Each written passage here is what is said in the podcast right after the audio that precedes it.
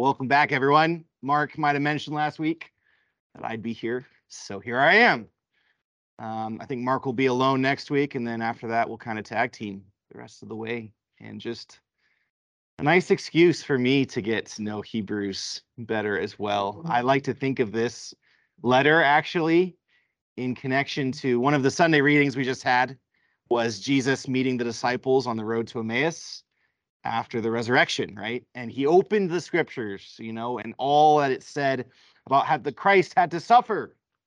And I like to think of this letter to the Hebrews almost as this those words, you know, inspired by that moment. You know, this might have been what they were talking about all along the way. So I think it's a very appropriate Easter reflection for us uh, walking along that same way. So let us pray together opening our hearts to the Lord and his word, as we say, in the name of the Father, and of the Son, and of the Holy Spirit. Amen. Lord, Heavenly Father, your word is living and effective, sharper than any two edged sword. So we ask you to send forth your word upon us to pierce our hearts, to remove whatever is not of you, and leave only Jesus, your word from before all time. Send forth your spirits upon us. Give us those gifts of wisdom, of understanding, of knowledge, of counsel to peer into your mystery and to find your life that you have waiting for us. We ask all this through Christ our Lord. Amen. In the name of the Father, and of the Son, and of the Holy Spirit. Amen.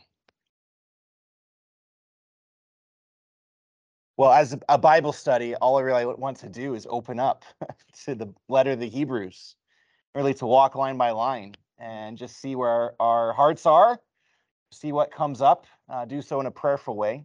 So, whatever whatever scriptures you have in front of you, uh, to find your way there to Hebrews chapter three. Up there on the PowerPoint, all that it's going to be is the very words, um, according to the NAB RE translation, the one that we use often in the liturgy. So we might have different translations before us. Every translation is a traitor, they say in Italian. It's actually the same word, traduttore. Every traduzione un translatore. It's it every translation is a traitor. So um, of course we have to we have to look deeper, look beyond just the words and, and find, you know, what the writer wanted us to to see. We read first, therefore, holy brothers, sharing in a heavenly calling, reflect on Jesus, the apostle and high priest of our confession. We read that again. Therefore, holy brothers, sharing in a heavenly calling, reflect on Jesus, the apostle and high priest of our confession. I ask you first why is Jesus called an apostle?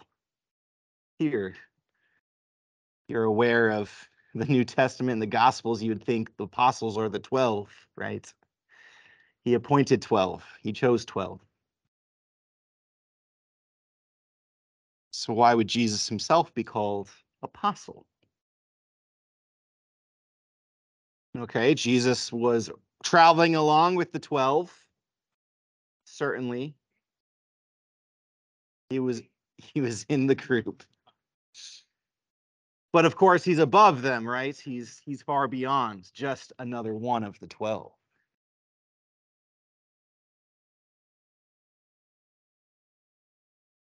And if you, yeah, look at the very word apostle. You know, as the Father has sent me, so I send you. Right? Jesus himself is the apostle from God. The apostle from God. Actually, there's a, a beautiful moment, and I kind of want to read it from Mark uh, that I'll go back to. Uh, Mark chapter 3, verse 13, when Jesus sort of gives his mission to the apostles you can kind of read then if Jesus is the first apostle, what is he really giving to these 12 apostles? What does it mean to be called to be an apostle? So, Mark 3 13, it's the mission of the 12. Jesus says, He went up the mountain and summoned those whom he wanted, and they came to him. He appointed 12, whom he also named apostles, that they might be with him, and he might send them forth to preach and to have authority to drive out demons. And he calls each and every one of them by name. And so you reread that thinking about Jesus as the apostle and kind of what happens. He went up the mountain.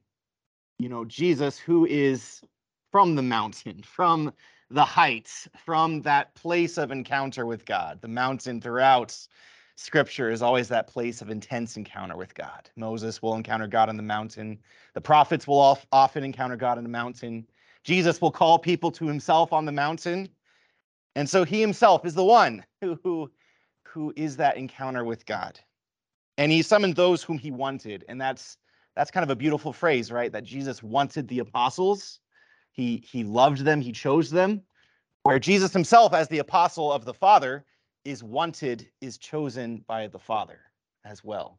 You know, the Father loves the Son, hands over everything to him. And Jesus returns that love to the Father. They came to him. So the apostles kind of return that wanting, that desire back to Jesus. Jesus returns that desire to the Father. And he appointed 12 that they might be with him and might send them. And there's that kind of twofold motion, twofold mission of the apostles. isn't just to be sent out, but to also come back and be with Jesus. And so Jesus, as apostle, is also one who is sent forth from God, but is also with God, with the Father. He's meant not just to go out, but to bring back.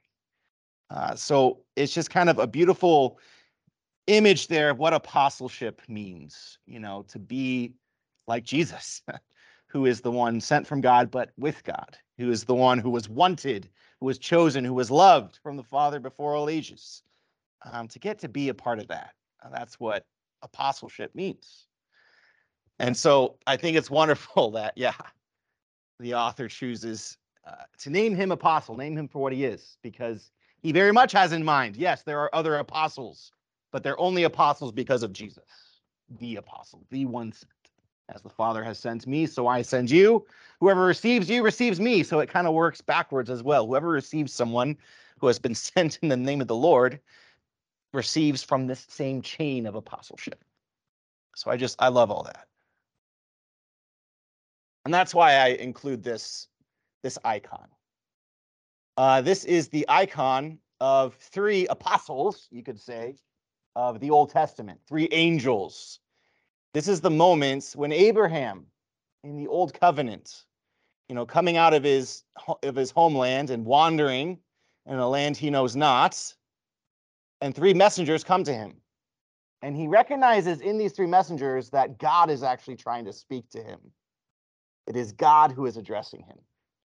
And so this artist sort of did a little play on the scene. And he depicted these three messengers, these three apostles, these three angels, in, in a sense, as depicting actually the Trinity Father, Son, and Holy Spirit. Uh, funny, like you, you think about, you know, all three of them equal size, equal shape, equal in all things, equal in majesty, Father, Son, and Spirit. But these two sort of bowing in a show of reverence to the first. So actually, this one is thought of as the father. Father who is in the house, you know, he has the house. The father's house, there are many dwelling places. And also the father who has the least amount of blue showing. you know, the blue is a color of divinity. And, you know, it's not easy to see the father. Father has to be revealed. So the father is revealed in the son. And, you know, this is traditionally thought of as, you know, God the Son, who bears the red of sacrifice and who chooses the cup. You know, this moment in is mystically thought of as the moment when in the Trinity, you know, the Son is chosen to be sent. The Son is chosen to be the apostle, the one who will accept the chalice, accept the cup that the Father will give him. uh, to drink of that chalice to save all of us. And then the Spirit consenting as well. The Spirit who wears green, a color of life, color of growth, one who helps us, and also sort of sitting here at this gap, right? This table has four sides. We sort of sit on that fourth side, you know? We sit there as invited into this communion as well. So again, all of that just based on, I guess, Jesus, who is the apostle. But uh, what a beautiful thing to say. Um, and high priest of our confession. You know, you go to confession, you go before a priest, you make a confession. One thing that you got to remember confession isn't just confessing sins. You know, we think of that confession to, to say our sins, but that's not really what you're actually confessing when you come to confession. On the confession, you're confessing your faith in God, that He will be, He has given you such a high priest that will take away your sins. You're confessing His infinite mercy and His grace. Um, so, I guess uh, we'll read it one more time. And anyone I guess, who just feels, you know, something else, drawn to anything else, invited to just speak up and ask a question. Otherwise, uh, we got, you know, of course, a lot more verses than just verse one. So, um, turning back to Hebrews. Therefore, holy brothers, sharing in a heavenly calling, reflect on Jesus, the apostle and high priest of our confession, who was faithful to the one who appointed him just as Moses was faithful in all his house. But he is worthy of more glory than Moses, as the founder of a house has more honor than the house itself. He is worthy of more glory. Pick up on that point because glory you know, what do you think of when you think of the word glory? It does do any images sort of arise in your heart? Just think of something that just is full of glory. Maybe there's a movie, epic charge of the Rohirrim, the Lord of the Rings. It's what I think of. A song. The sun is full of just the brilliance. Okay, brilliance and light. Yeah, you think of just natural things sometimes, just the heavens proclaim the glory of God, right? They, just this shining forth, this brilliance.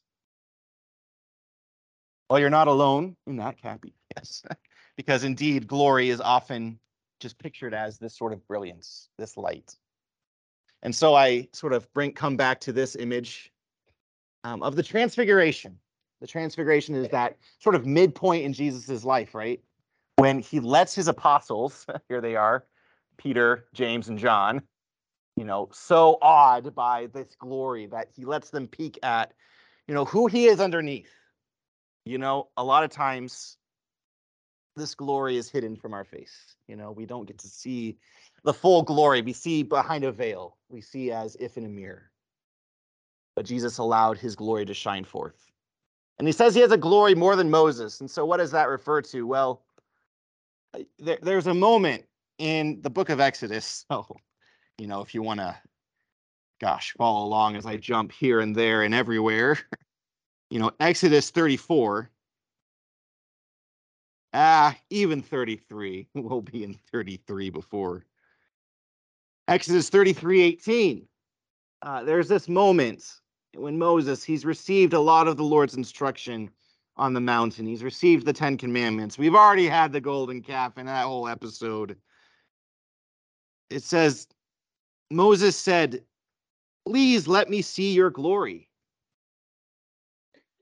Let me see your glory. Isn't that a desire of every human heart? We just want to see God. And if we saw God, we saw what he was like, everything would be okay we would understand what all suffering, what everything else is for. Please let me see your glory. And the Lord answered, I will make all my goodness pass before you, and I will proclaim my name Lord before you.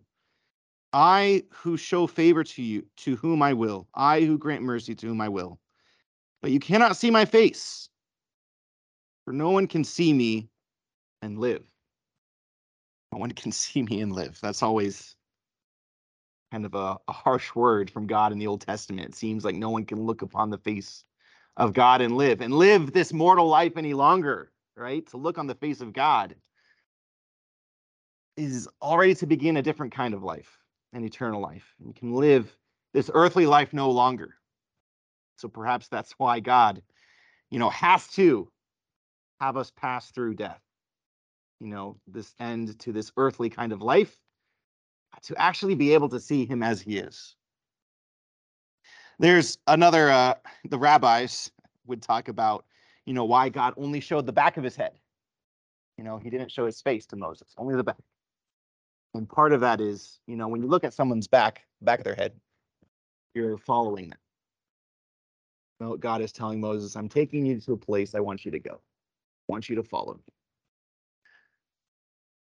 But then again, he doesn't get to see his face. It's only in Jesus that we see the face of God. But after this moment when Moses gets to see the Lord and speak to him and have the Lord's name pronounced to him, it says, skipping to chapter 34, verse 29, that as Moses came down from Mount Sinai with the two tablets of the covenant in his hands, he did not know that the skin of his face had become radiant while he spoke with the Lord. So it's kind of remarkable just being in that presence of God, this glow sort of goes with him as he comes down the mountain. One thing, you know, I want to share, you know, when I was, gosh, middle school, and these people would come to do retreats for us, and I saw those high schoolers that were just full of joy. They had this glow about them, this almost tangible glory. I didn't know what to call it, but I guess now I can call it glory. They had the glory of God in them. Uh, Saint Irenaeus, I'm going to even write this on on the board. It's worthy to be written down. Saint Irenaeus is a father of the church, you know, in those early centuries, speaking on the Christian truth. And he put it this way the glory of God is man alive, and the life of man is vision of God. So that always sticks with me because I think of those those people that have really ex- shown glory. When you just you look at them and you say they have glory they have a joy they have this light that i want. How do i get that? How do i see god? So the glory of god is man fully alive. So moses shares in some of that some of that glory rubs off on him and he shares it then with everyone that he goes to but of course in jesus we have one who's worthy of more glory than he. So I love to look at the transfiguration and imagine, you know, what were Elijah and Moses speaking with Jesus about as they were there in that moment. And you have to think that it might have been this very conversation. And that's what Peter, James, and John heard. And that's why they were so in awe. They said, Oh, Moses was speaking to you, Jesus you know, we think of the God of the Old Testament as different. It's not true. The God of the Old Testament is the same God of the New Testament. And Jesus is the Word of God. So whenever God of the Old Testament speaks, we can consider Jesus, you know, being the voice behind the words. Moses was speaking to Jesus. It, he received that very same light that they saw in the transfiguration, and that's what made his face glow with that brilliance. But Jesus, of course, as founder of a house, has more honor than the house itself. We're going to come to what that house is. But one thing, you know, in Hebrew, the word house has so much more meaning than just a building. You know, house can mean anything from temple, so the house of God, you know, the temple. Can mean anything from a palace, you know, house of David, sometimes it's called, or like a dynasty, a kingly dynasty. David's house, you know, extends all the way through his sons, his sons, his sons, whole dynasty, whole kingdom. Be thought of as this house. So Jesus, the founder of this house, he comes to build a house. He's built his house, which is the church, and we'll see that in the following verses. You know, it's his temple, it's his body, it's his kingdom, all the above. So he has more honor than anyone that's a part of the house. Moses, a part of that kingdom.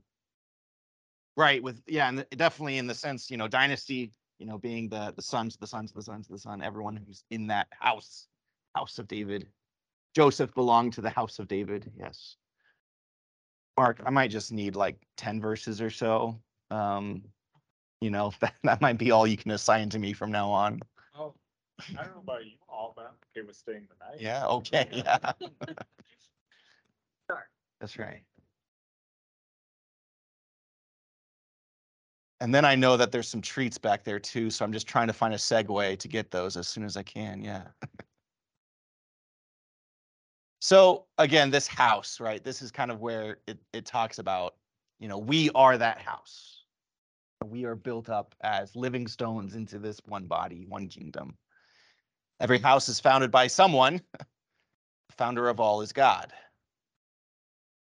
Moses was faithful in all his house as a servant to testify to what would be spoken, but Christ was faithful as a son. And I think that that is just it's just pure poetry right there. You know, the difference between a servant and a son in a house. You know, our relationship with God is not as servant. You know, for I, I kind of use maybe the example of Islam, you know, an Abrahamic rel- religion, you know, rooting in Abraham, their father. You know, this is probably the greatest difference between the two. Um, you know, Islam itself means submission, you know, which, you know, there's a certain Christian virtue of submitting to God's will, obeying as well. But they would never consider God as father, nor themselves as sons. You know, that's that's too bold a claim, a scandalous claim to say that we could have such a relationship with God as that. And so this is the real boldness of the New Testament, really. You know, the real scandal of the New Testament that God would make himself one of us, a son of man, so that we in turn could be sons of God. So Christ was faithful as a son placed over his house. And we are his house. And again, by house there, yes, this living stones in the building of the church, but also, you know, a part of his dynasty, you could say, a part of his family. Uh, the temple of God, you know, temple of the Holy Spirit, as it says elsewhere in scripture. I feel like I can say, as it says elsewhere in scripture a lot, because Hebrews itself, the writer doesn't feel the need to uh to actually quote where in scripture he found these. You know, sometimes we joked he might not have even known, you know, like he just said, oh, it says somewhere in scripture, you know. um, it's almost humorous the, the way he kind of throws it around. So somewhere in scripture it says that we are temples of the Holy Spirit. It's, we are his house. If you yeah, if you want to go on adventures, like a lot of your Bibles might have these little alphabets, you know, A, B, C, D, E, F, G, and then it'll send you somewhere else in the Bible. Go on a little treasure hunt. Yeah, and make all the connections. Yep. I mean, you could end up going all over the place if you're not careful. So the little stuff. Oh, yes.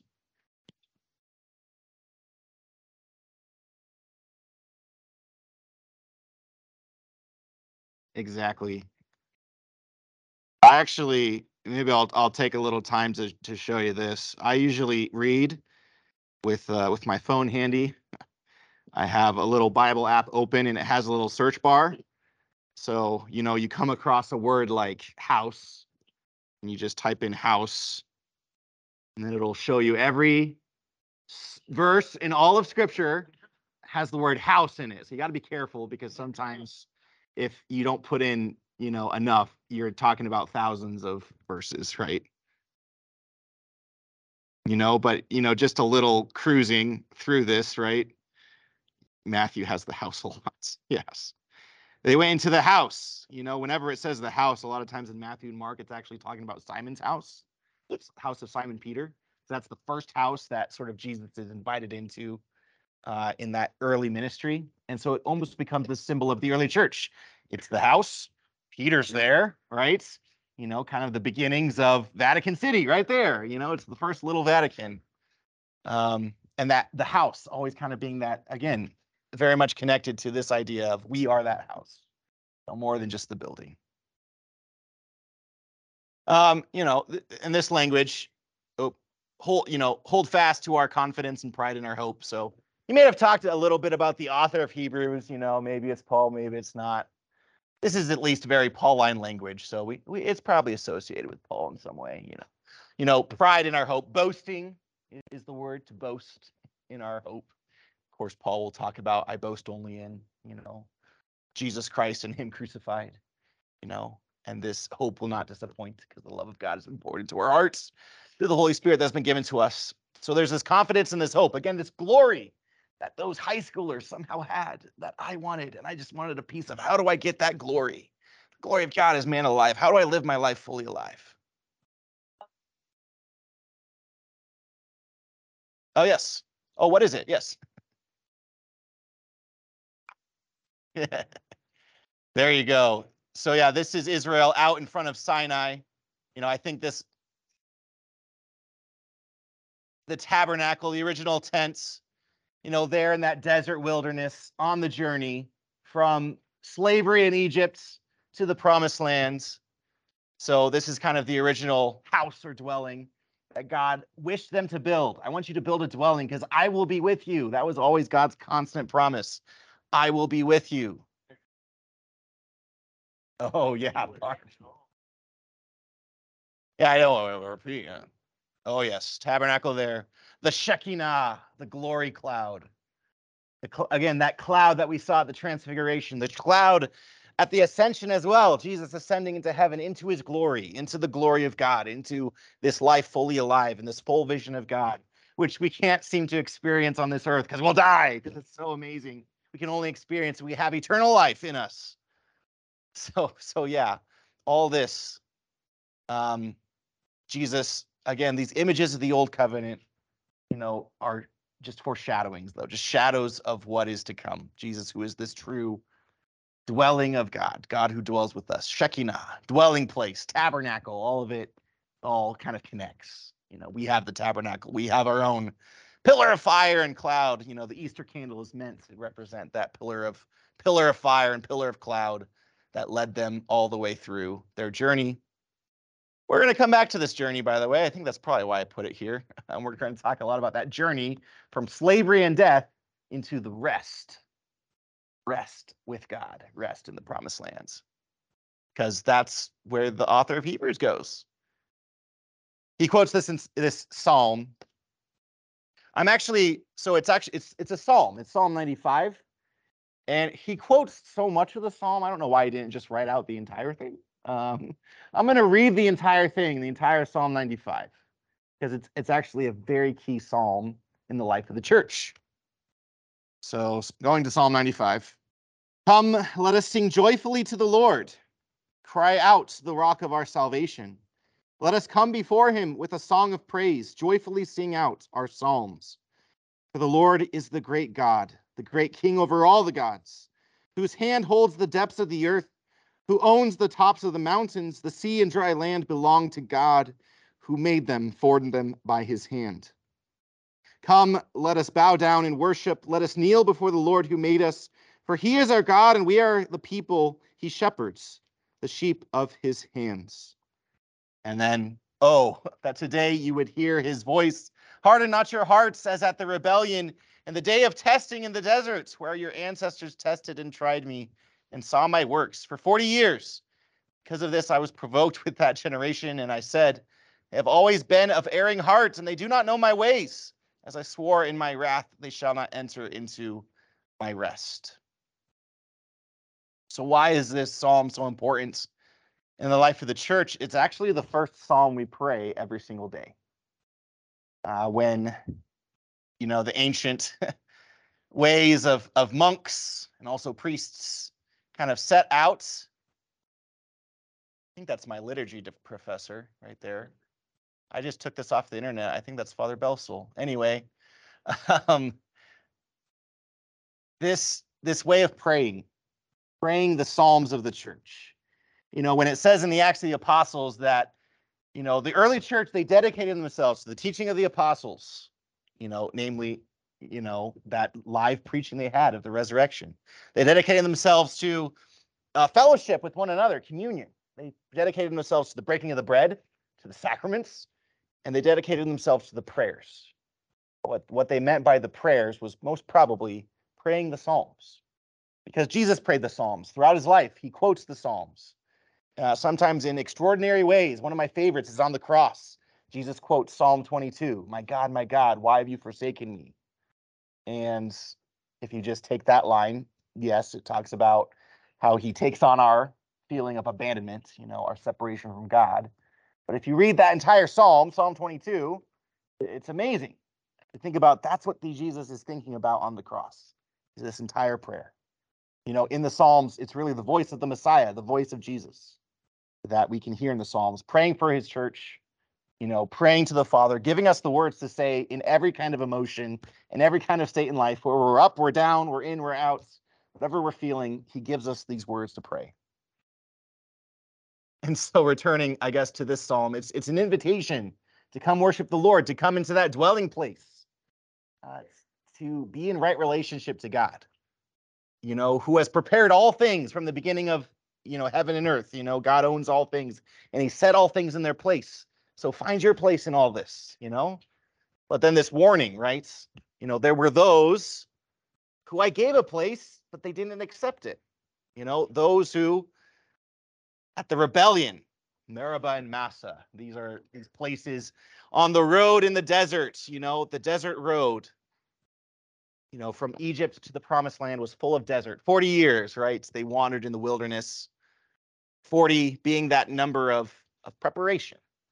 You know, Jesus, who also goes through many 40s in his life, uh, these periods of preparation, total preparation, total cleansing you know, the 40 days, 40 nights it rained as well in the time of Noah and the flood. You know, that total preparation, total cleansing. And so oop, there was a total cleansing that happened to happen of those people because they were not willing to, you know, find their place, to know their place, you know, to know their place in the part of God's glory in, in his life. So the rest of this chapter is going to be very focused on this entering into his rest. You know, those who he swore in my wrath, they shall not enter into my rest. I'll kind of end with that. You know, what does it mean for God to be angry, to be wrathful? Isn't that sin, right? Isn't it sinful for God to be angry?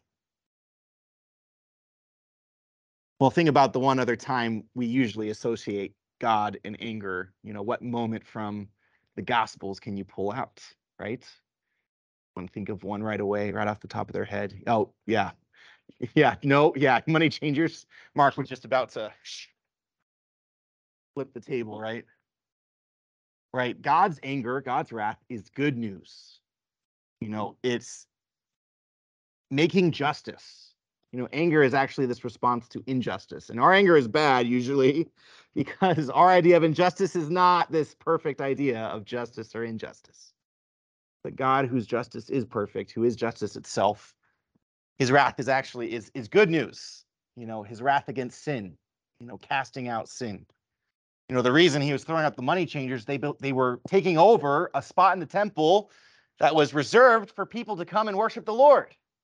So he's cutting off these things that are obstacles to worship. You know, again, cutting off parts of this generation that are obstacles into entering into rest. So we're going to see a lot of that cutting off, trimming down those parts of us you know, that are obstacles to God, especially using his word as a two-edged sword.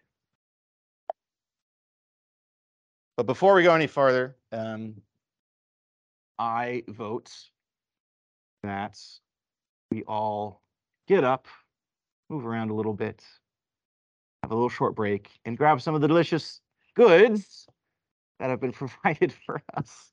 Glenda and Cappy, thank you for bringing those. And maybe just again starting to develop um, any kind of questions. We'll take a little rest again from this. We'll come back and we'll really dive into what this rest is all about and how to enter into that rest. Again, enter into that glory. You know, what does it mean for us to be fully alive? Uh, part of it has to be food. Uh, we need food to be alive, so you can go grab some some now. Um, and again, if you have any questions, when we come back, we can kind of start there and then go on to today and this rest that God has planned. All right, everyone, we'll kind of get back to it. Finish grabbing your morsels. Wanted to fill your bellies with some manna from heaven. Indeed, one of the things on the journey through the deserts. Uh, I love the image of that desert journey. Um, actually, with my high schoolers, we played a game. It went terrible. They they did not understand it at all. Might have, yeah, might might be me. I'm sorry, but it was it was the Oregon Trail. Okay, have you ever heard of the you know, the Oregon Trail video game? Yeah. So instead of the Oregon Trail, it was the Desert Trail, and you know they had to make their way from you know Egypt into the Promised Land, and you know there's all sorts of death by dysentery and and uh, or you know brought you know serpents, you know seraph serpents. You know they have to collect manna instead of hunt, right? You know they just this generation just doesn't understand. But one of the things that we were trying to learn though is like throughout that entire desert journey there's so many allusions to the sacraments. Really, all seven sacraments can be found in that journey. You know, you have various waters, you know, being very baptismal. You have, of course, the bread from heaven. Uh, you have this sending of the Spirit, you know, Moses, you know, at Sinai, you know, praying that his Spirit would come upon the 70 and then two others receive the Spirit as well. Oh, that all God's people could have the Spirit you know, the sort of confirmation reading that we always read. You know, marriage is defended in many different spots. There's trials by fire. This priesthood has to be defended. He has to defend the priesthood of Levi. Uh, there's confession, you know, looking upon the, the the serpent, the bronze serpent, coming before them because they have sinned and they will be healed. Uh, there's all these moments of sacramental life, uh, and so that's kind of where we're going with this as well. You know, the whole just as Jesus Again, talking about apostle. What about this? Jesus is also the sacraments, the sacraments of God. You know, what do we mean by that? A sacrament being a visible sign that gives grace. So Jesus himself, yes, is God made visible, right? He is that visible sign, he himself. Visible sign that gives grace. And he hands it over to his church, that visible sign that gives grace of Jesus. The church has the seven sacraments, all these little visible signs that give grace. And so one of the the ways the church dispenses these this sacramental grace is in today. Uh, but today, in reference really to eternity, you know, this sort of eternal day. We celebrate throughout the year this sort of circle of Jesus's life. You know, we start with Advent, you know, the coming of Christ into the world, Christmas, his birth in early days, the Epiphany, and kind of the parts of ordinary time after that, which really show, you know, Jesus making God visible, you know, showing the face of the Father. And of course, Lent leading up to the crucifixion, death, and resurrection. We're in here now. And then Easter, the time of that Holy Spirit given to us, making us a part of this story. So we become, you know, part of the story of the people of God. And we go through ordinary time, you know, which just kind of forms us in the ordinary ways of the Christian life. And we become a part of that story. And then we start it all over again. This is all part of this sort of eternal day. Take care, brothers, that none of you may have an evil and unfaithful heart so as to forsake the living God.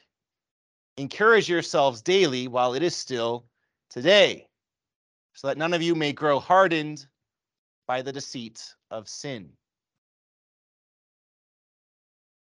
Take care, brothers, that none of you may have an evil and unfaithful heart, so as to forsake the living God. Encourage yourselves daily while it is still today, so that none of you may grow hardened by the deceit of sin. There's this classic idea of the hardening of the heart. You know, Pharaoh in Egypt, there's so many times when it mentions that his heart was hardened against the Israelites you know, I think it's C.S. Lewis who talks about, you know, this hardening of the heart. You know, you if you don't want to be hurt because love hurts, well, you can put your heart into a box and it'll stay there and it'll grow stale and cold and hardened against everyone outside. You know, that's this deceit of sin. You know, the seed of Adam and Eve really in the beginning was, you know, not to trust, not to believe, not to entrust themselves to the living God, but to forsake him and take for themselves, close themselves off from God, to become their own God. They don't need him. They don't need relationship. They don't need love. They have themselves. But with themselves, their heart becomes hard, becomes crusty, becomes stone. So, in response to that, God gives us a day, today, the day, you know. We're going to see a lot about what this new day means. Again, especially in reference to the rest. So, I I like that a lot. How do you draw a right house? Yikes. Yikes. Just like that, apparently. So so like you start here and you kind of like you make a lap and then you're right here. Make a lap. We're kind of constantly growing, you know, not just going in circles. History isn't just one big circle that repeats itself constantly, constantly, constantly. It's going somewhere. I like that a lot. It, it was all Eve until you noticed that line. Adam was with her the whole time. And what was he doing exactly? You know, hiding behind the bushes or something, not guarding and caring for the things he was meant to guard and care for. Yeah. Yeah, exactly. Well, yeah, that too. Yeah. Isn't it just so human? Like some of those moments, right? The woman you gave me. so, yeah, blaming God through Eve. How many times kind of, you know, a, a kind of a hidden blame of God. Yeah, again, forsaking the living God, again, closing ourselves ourselves off, you know, hardening of heart. We talked about it, just putting up this obstacle right in front of our hearts, this stone wall, right? And God who wants to kind of pierce through that. There's there's a wonderful I guess I'll get to it later.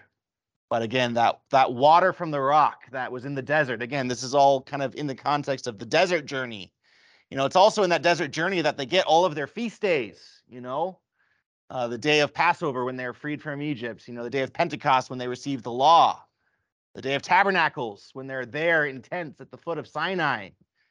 You know, they receive, again, they receive their feasts, just like we receive our feasts as well, kind of from this journey, this story of Jesus.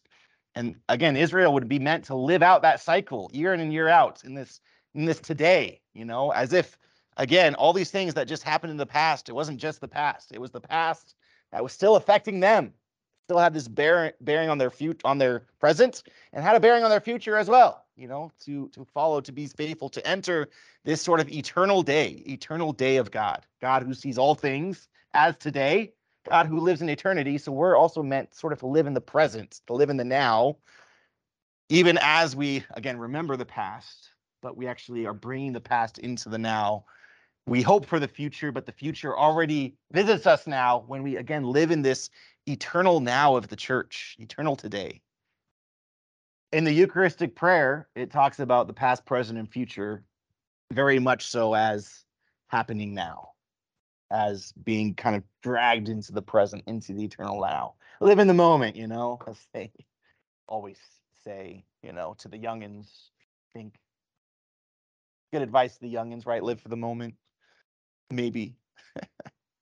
Fear not tomorrow, God is already there. Again, God is is eternal. He lives in this in this constant today. What day does God live in? That's what we're gonna we're gonna see. What day does he constantly live in? And that's the day we're trying to enter. Again, to enter into that day involves entering into Christ, become partners. That word partner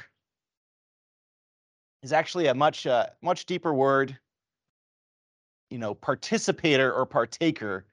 You know, the Bible was written in a time of uh, where Platonic philosophy was everywhere, you know, and, you know, Paul and his co-workers, again, you know, book of Hebrew, letters to Hebrews, very much coming out of same sort of tradition, you know, was very well schooled in both worlds, both the Hebrew world and the Greek world, world of kind of human wisdom, the world of the wisdom of God.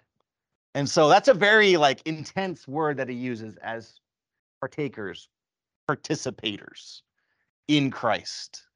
You know, very much we can see the roots of, you know, being a part of the body of Christ. It's that very intense sharing in the same life. If only we hold the beginning of the reality firm until the end. Just a little uh, uh, a little foreshadowing here. The beginning of the reality. Uh, we're going to hear a very similar language here when Paul, when yeah, Hebrews.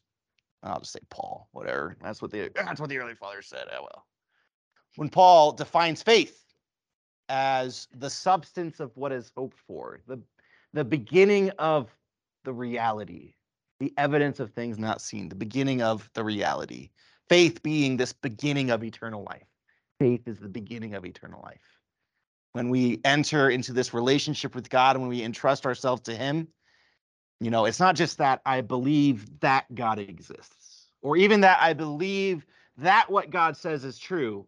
Real faith is I entrust myself to God. It's kind of three levels of faith, you know. I usually use uh, the Husker coach as an example.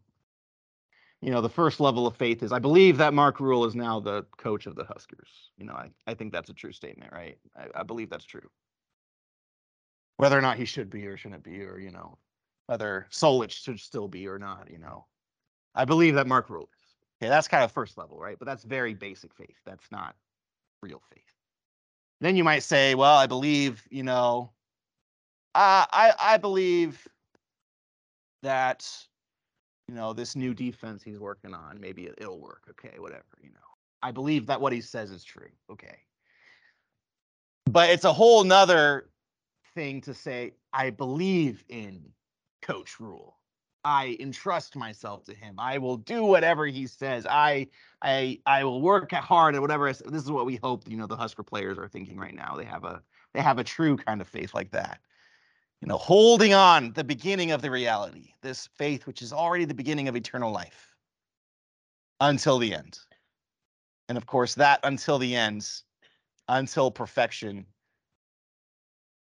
Yeah, oh gee. Yeah, oh gee. Don't don't no. Come on. Have a little faith.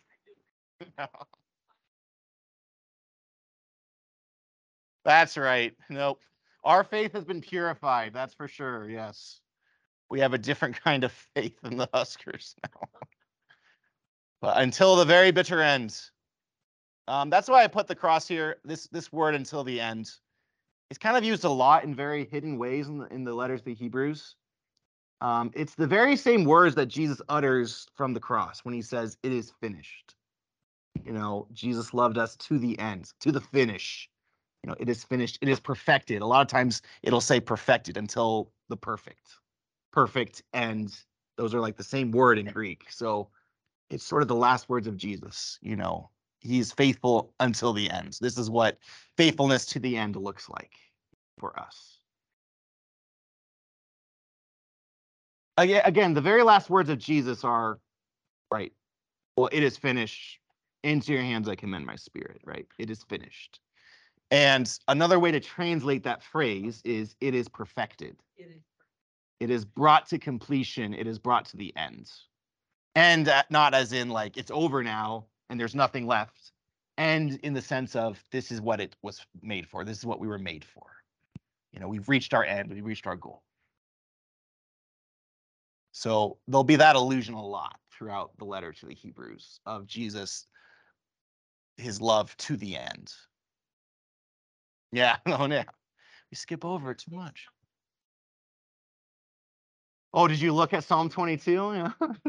did you read it? To the end? to the end. You must read it. Oh, thank you. oh, thank well, thank you, thank you. I believe it. I believe it. Read it to the end, and you'll see what I mean.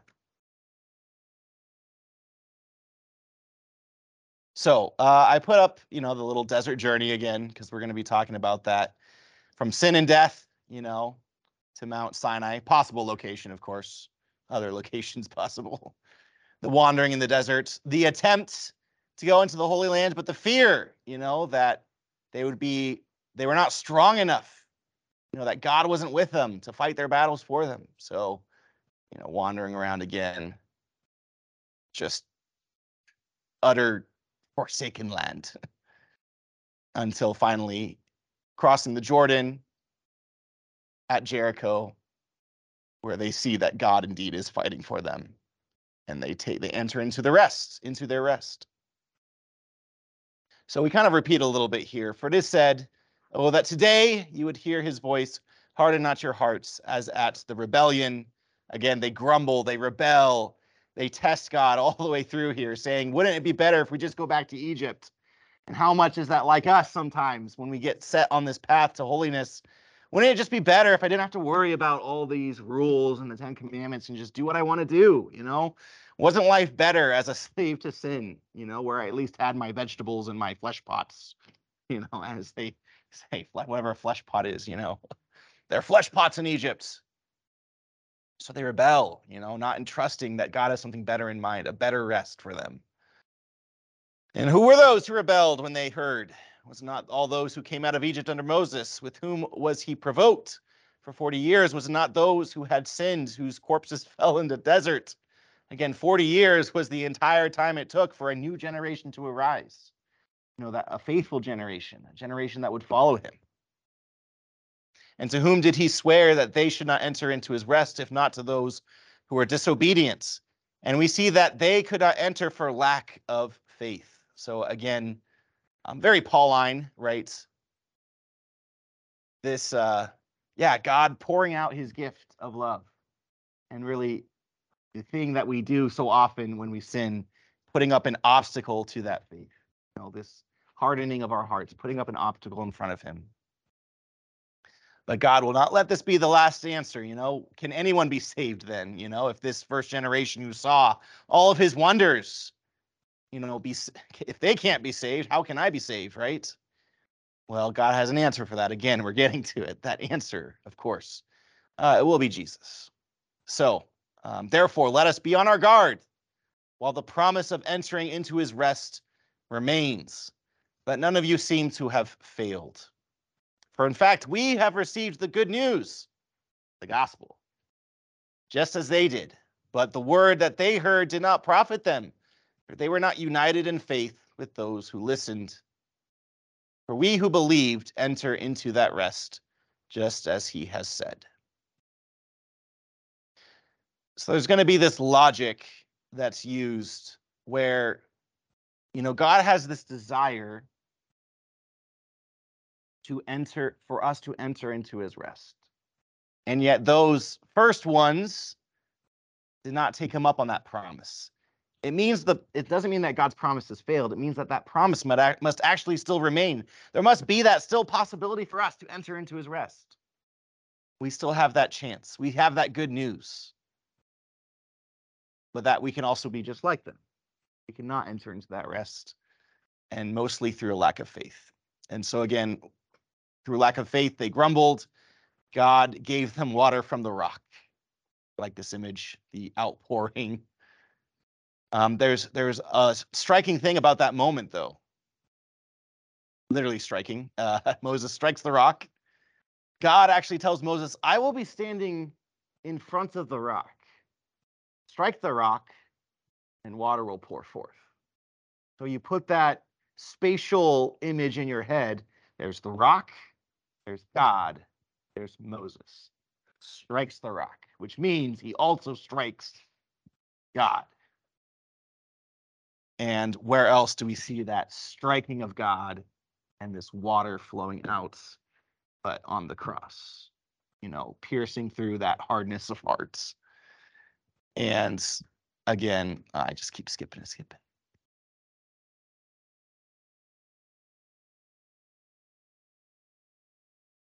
Oh yeah, overabundance.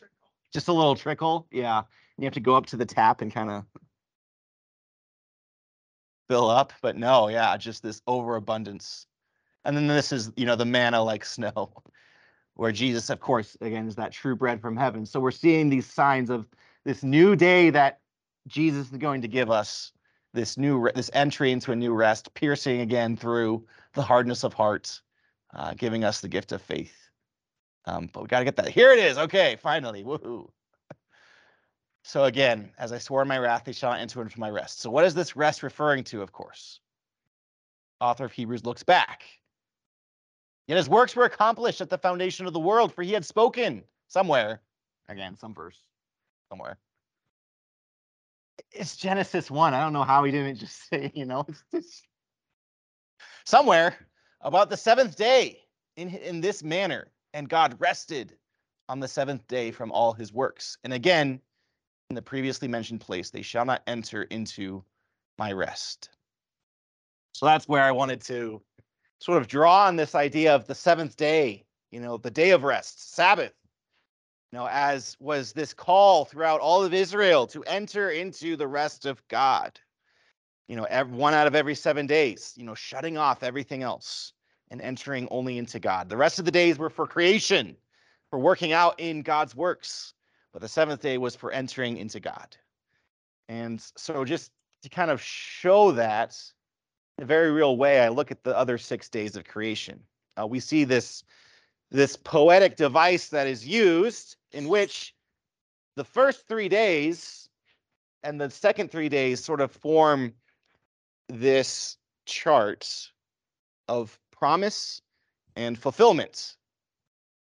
You know, in the first day, we have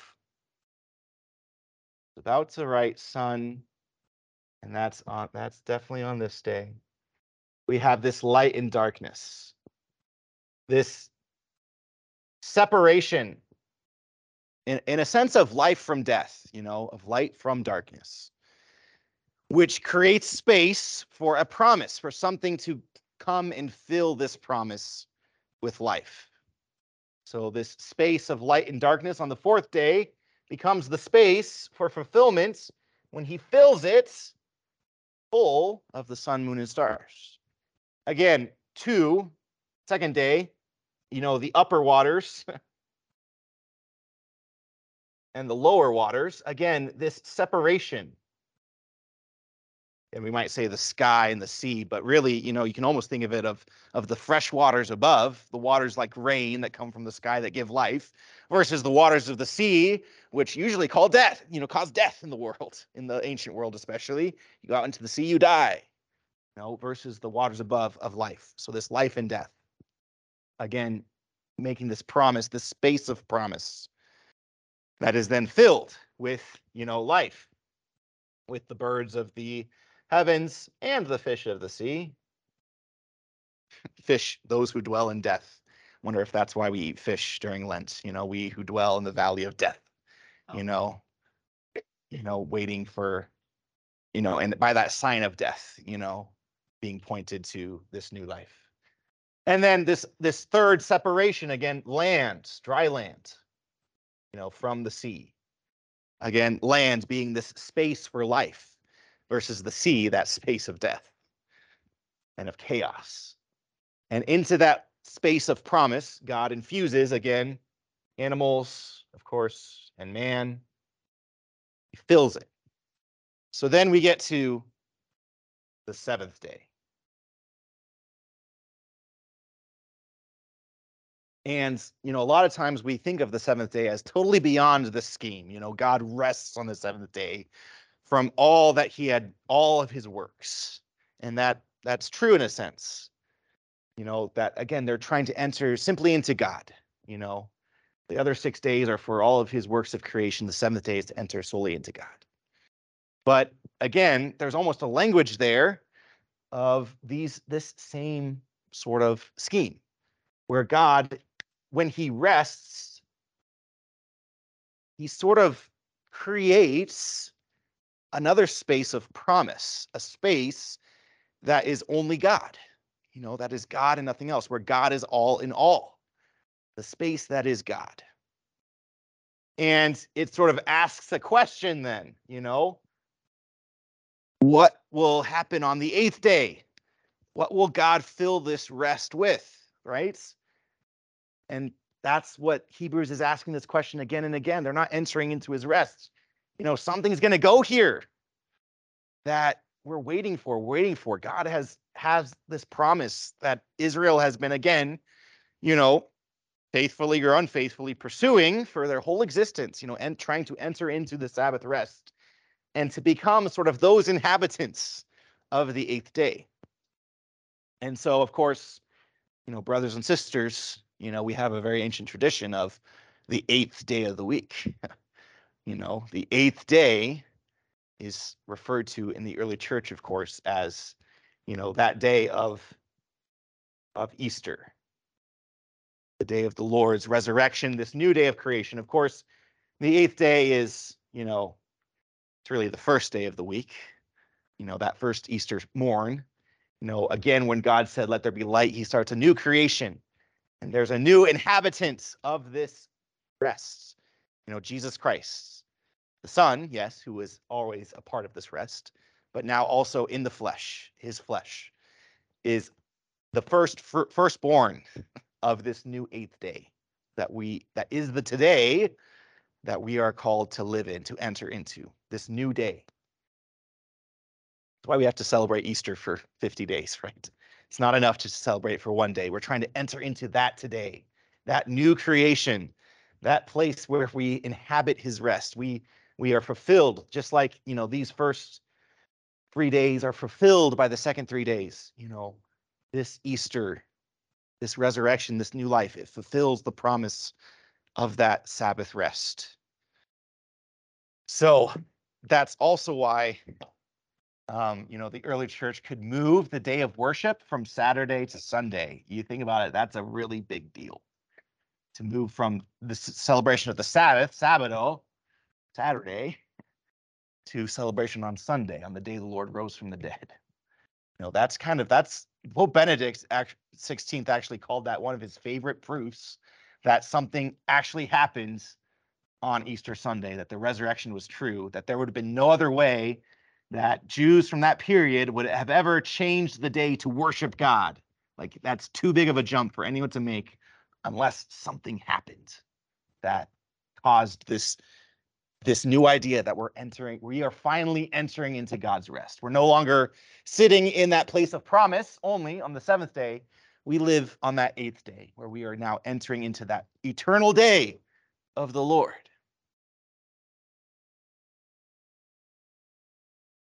Well, hopefully, yeah. Is that register? Saturday was the Sabbath. Yep. And again, that that movement to the eighth day is is a big deal. So, you know, we have to fudge the Ten Commandments, right? You know, no longer keep holy the Sabbath. We say keep holy the Lord's day. I mean, that's a big deal. You don't just change the Ten Commandments. Something must have happened on the eighth day, on the first day of the week.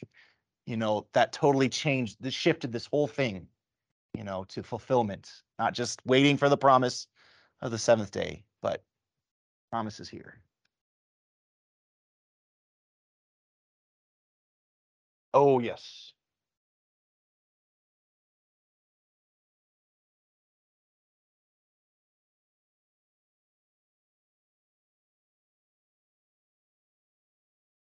Oh, yeah, we need to.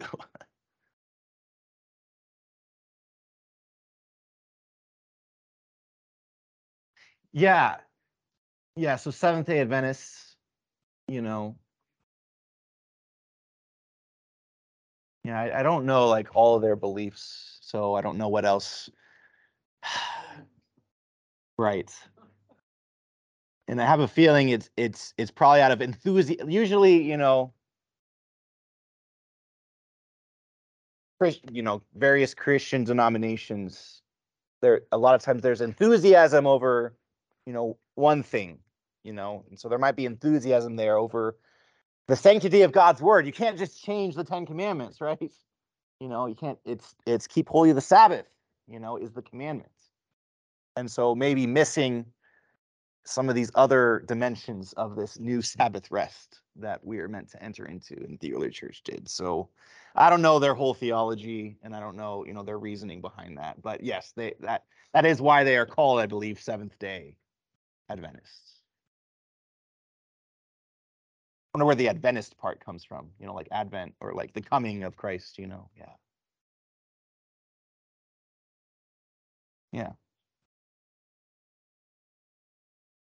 Sure.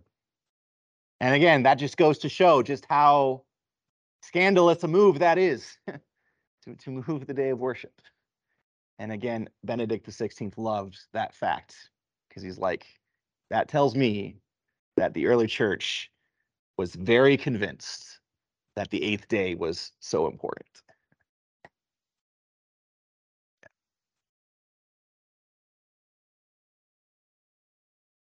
So, so again, there must be this new Sabbath rest, as again the author of Hebrews, you know, points out that this this first Sabbath was not fulfilled.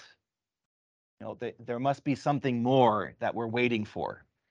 And and again, we mentioned this is basically an Easter homily in a way. You know, this is basically a defense for the new Passover, the new Easter. So in a, in a sense, this is a defense for the eighth day, the new day, the today that we are trying to enter into. So therefore, since it remains that some will enter into it, and those who formerly received the good news did not enter because of disobedience, he once more sets a today, when long afterwards he spoke through David, as already quoted, Oh, that today you would hear his voice, harden not your hearts. So using scripture there, kind of a wonderful way, saying, okay, the, the, the first people, they didn't enter into the rest. So maybe the promise is just no good. The promise failed. But then later, David said that there will be some who enter into that rest. So there must be this this new day, this new today that they're going to that someone is going to enter into this rest. You know, this new eighth day where something new is going to happen, a new creation is going to start, where this chart is going to be fulfilled. It's missing that last line. I uh I never I never thought of the pole as being in the form of a cross, but uh you know, yeah, this is that moment from from the desert. Moses holding up the serpent in the deserts. Jesus, who will say to Nicodemus, just as Moses lifted up the serpent in the desert, so will the Son of Man be lifted up. So they kind of, con, you know, construct or you know envision this as, you know, a cross and the serpent hanging on it. Which again, you're gonna see later. Mark will probably teach on, you know, Jesus who. Well, no, maybe this is somewhere in Paul. Jesus, who became sin, who knew no sin, he became a sin offering. And so he kind of takes the form of sin, of the punishment of sin, you know, takes our place on the cross, you know, looks like sin. And and we can uh we can go more into sin offerings kind of later in Hebrews, you know, what the process of a sin offering was, what it meant to take away sins in in old Israel and then for the new.